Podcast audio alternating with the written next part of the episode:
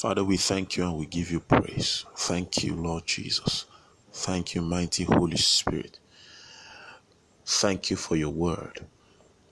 I ask in the name of Jesus Christ for eyes that see, ears that hear, and a heart that understands. Meet us in a new way this morning, cause that the next few moments will be moments of life, of light, and of lift. In Jesus' beautiful name we pray. Well, good morning. It's an honor to be in your space, bringing you God's word. I trust that you rested well. If you are a person of the word of God, then you will be led by the Spirit of God with ease. Now, to be led by the Spirit of God has three major components. First, you hear a voice. Secondly, you understand the voice you are hearing. Then you respond positively to that voice. So, I need to say that again, because God speaks, you hear. God gives a signal, you understand. Then you respond to the signal or to the voice, then you are led. So Romans 8 verse 14 says, as many as are led by the Spirit of God, they are the sons of God. If a son of God is not a person of the word of God, it will be difficult for him to be led by the Spirit of God, because Psalm 119, the Bible says, I have more understanding than my teachers, because thy law or thy word is my meditation. That means it's meditation that brings understanding. And you cannot be led if you don't understand what you have heard. So hearing is not all that it takes to be led by the Spirit of God. You hear voices every day. There are, it may be, different kinds of voices. 1 Corinthians chapter 14 and verse 10. Then he says, none of them is without signification. None of them is without significance. Everything you hear has a meaning.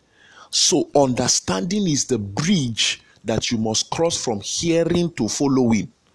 And until you are followed, you are not yet led.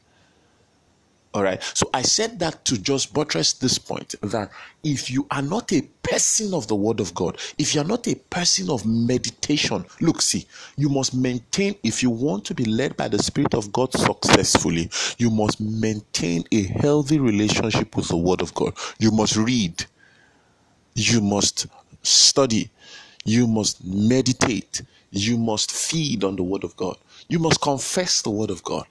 Oh, a believer who wants to be led by the Spirit of God must consistently say things like, I have the Spirit of God and I know the things of God. Oh, I have received the Spirit of God and I know the things of God.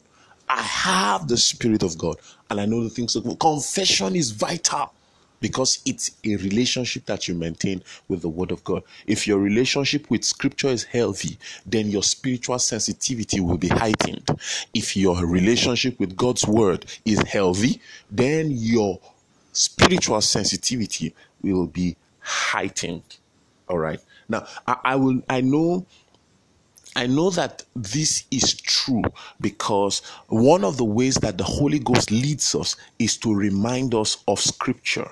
One of the ways that the Holy Spirit leads us is to remind us of scripture. The Bible says he will bring to our remembrance the things that I have said to you. He will remind you. He will remind you. Kai. So if he will remind you, then you will have to know it. You will have to know it first. All right, he will bring to your remembrance the things that I have said to you. He himself will bring it to your remembrance. All right, so then he says in John chapter 15, verse 26, he says, we shall testify of me. He shall testify of me. So if he will testify of Jesus, and Jesus is the word of God, it means if you don't know the word of God, you cannot know the testimony of the Spirit. The testimony of the Spirit, of course, is the leading of the Spirit. If you don't know the word of God, you cannot know the testimony of the Spirit. So one of the ways that I know that I am serious about being led by the Spirit of God is my seriousness with the word of God. Yes, my seriousness with the word of God is a revelation of how much I am ready to be led by the Spirit of God.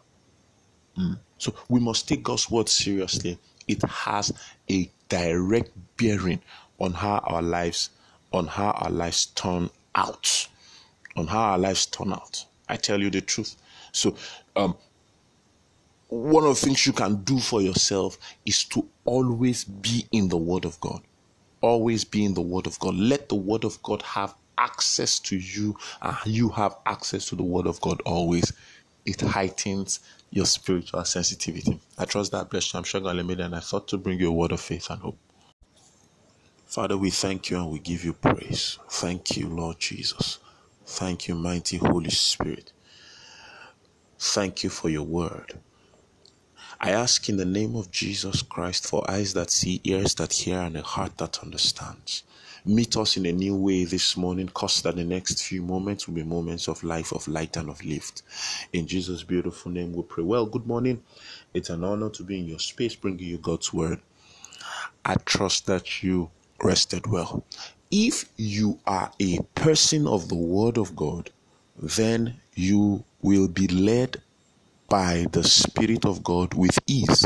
Now, to be led by the Spirit of God has three major components. First, you hear a voice. Secondly, you understand the voice you are hearing.